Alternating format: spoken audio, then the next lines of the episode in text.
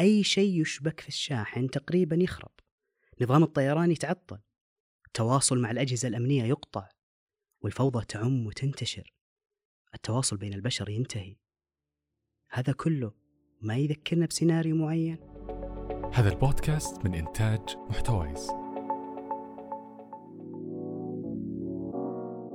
هذه الحلقة من بودكاست فصول محتوايز برعاية زين السعودية. أطلقت زين خدمة الجيل الخامس واللي راح تغير من عالمنا التقني بشبكة أوسع وكمان سرعة أعلى بعشر مرات من الجيل الرابع. الجيل الخامس يخليك متصل دائما وتستمتع بسماع البودكاست. لتفاصيل أكثر للحصول على هذه الخدمة وحتى أماكن تغطيتها في مدن المملكة حطينا الرابط لكم أسفل في قسم الوصف اطلع عليه. أهلا. هذه رسالة للبشرية.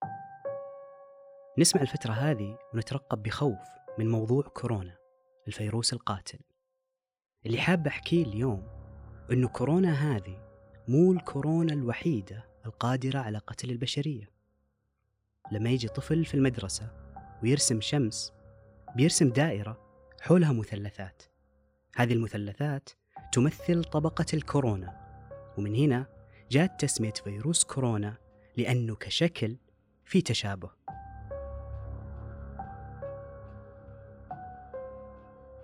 قبل أكثر من 150 سنة سفينة تشارلز مالوري سفينة متطورة صناعيا وصلت لميناء في جزر هاواي. انطلقت في رحلة من سان فرانسيسكو ووصلت خلال أسبوعين. كان هذا الرقم شبه قياسي في ذاك الزمان وبهذه الرحلة اتصلت هذه الجزر المعزولة نسبيا ببقية العالم. ولكن بدال ما نحتفل بهذا التقدم العلمي والصناعي والإنجاز العظيم كانت الصدمة. انتشر الموت عن طريق انتشار وباء الجدري القاتل اللي كان محمول من ركاب السفينة.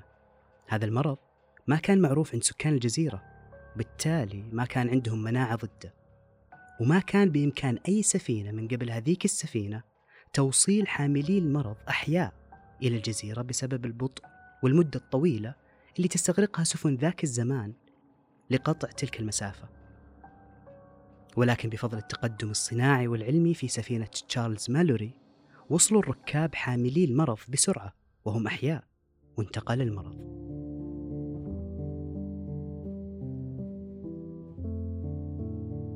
صحيح أن ضحايا المرض في الجزيرة كان تقريبا خمس السكان ولكن الجدري صار شيء من الماضي الآن. هذه السفينة تشارلز مالوري كانت تمثل ثورة تطور في التقدم الصناعي والعلمي. هذا التقدم اللي قصر المسافات بيننا كبشرية وزاد من سرعة الأنشطة في الحياة اليومية وربط بين العالم وأطرافه أكثر. ولكن الشيء الأهم أنه هذا التقدم العلمي جعلنا نشعر بأمان أكثر. معدل أعمار البشرية مثلا زاد وكان هذا بالتزامن مع إيجاد لقاحات ساعدت في حماية أطفالنا من كثير من الأمراض القاتلة. وفي جانب آخر مختلف التقدم العلمي جعلنا أقل رغبة في قتل بعضنا. نتقرب من بعض مثلا من خلال التجارة العالمية الإنترنت وأي تواصل عالمي آخر. وبهذا نكون أقل عرضة لتصوير بعضنا البعض كأعداء. فمثلا التقدم التقني والعلمي يخلينا نتبادل الأفكار على مسافات كبيرة بين مجموعات أكبر من البشر. وبكذا تكون قيمة حياة الفرد الآخر أغلى من موته. فبدلا من شيطنة الآخرين وتجريدهم من إنسانيتهم يكونون مشاركين لنا من ناحية إعمار الأرض وتبادل المنافع وإلى آخره. هذا كله ساهم فيه التواصل الواسع اللي بدا مع التقدم التقني والعلمي.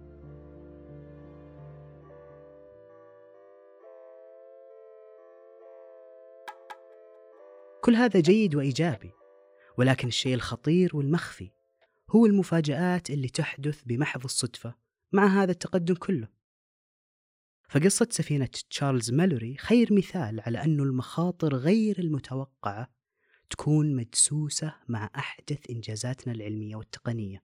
وإذا هذه القصة ممكن تعتبرها شيء من الماضي، فالخطر الحقيقي باقي ينتظرنا.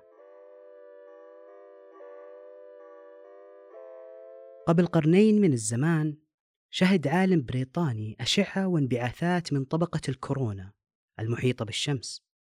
يسمونها ال Carrington event هذه الظاهرة مو الأولى من نوعها ولكن تكاد تكون الأقوى في التاريخ في وقتها. لحسن حظ أسلافنا الأقل تطورا وذوي الحضارة الأقل تعقيدا من الآن كان تأثيرها خفيف وغير مدمر مجرد ألوان ملفتة في السماء. ولكن حدوث ضربة بمثل تلك القوة الآن وفرصة حدوث هذا خلال السنوات القليلة القادمة هو تقريبا أكثر من 10% قد يعطل البنية التحتية للحضارة البشرية الحالية وقد يؤدي لدمار للمجتمع كما نفهمه الآن. أي شيء يشبك في الشاحن تقريبا يخرب. نظام الطيران يتعطل.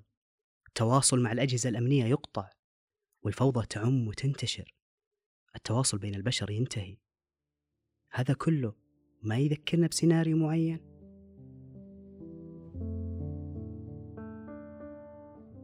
ظاهرة كونية وتوتر بين البشر وحرب قد تبدأ بين الشرق والغرب وتحالفات تنبأت بها نصوص دينية عند أكثر من نصف البشرية.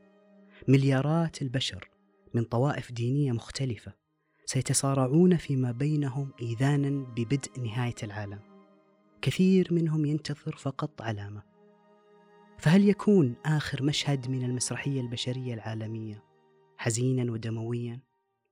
مو من صالحنا أبدا أنه ينتهي التواصل العالمي وتكون آخر مشاهد قبل إسدال الستار مشاهد عنف وكراهية. لأنه المشهد اللي بتقفل عليه المسرحية هو المشهد اللي بيستمر لحد ما نتلاقى مرة أخرى في هذه الدراما البشرية.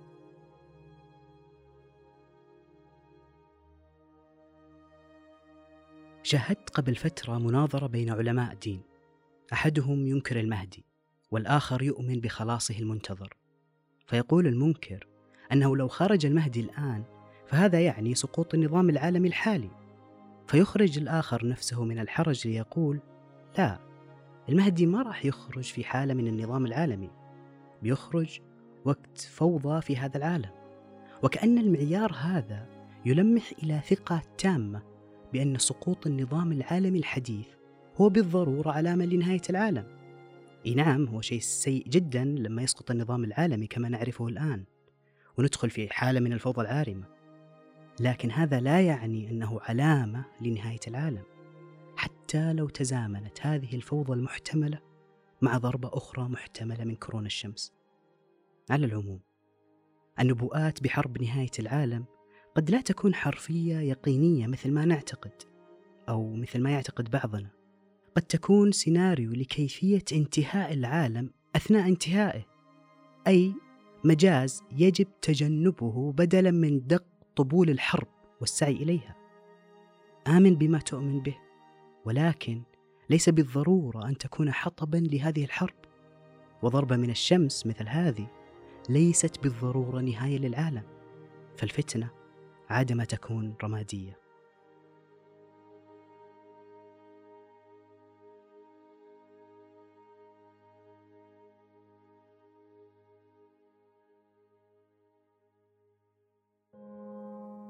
دائما تبدأ قصص النجاح برؤية وأنجح الرؤى هي اللي بنيت على نقاط القوة. ونجاح رؤيتنا 2030 بدأت في التحول الصحي لأن صحة المواطن أولا. استمعوا للكثير عن برنامج التحول الصحي ومستقبل المملكة في بودكاست ديوانية التحول الصحي. تجدون الرابط أسفل في صندوق الوصف.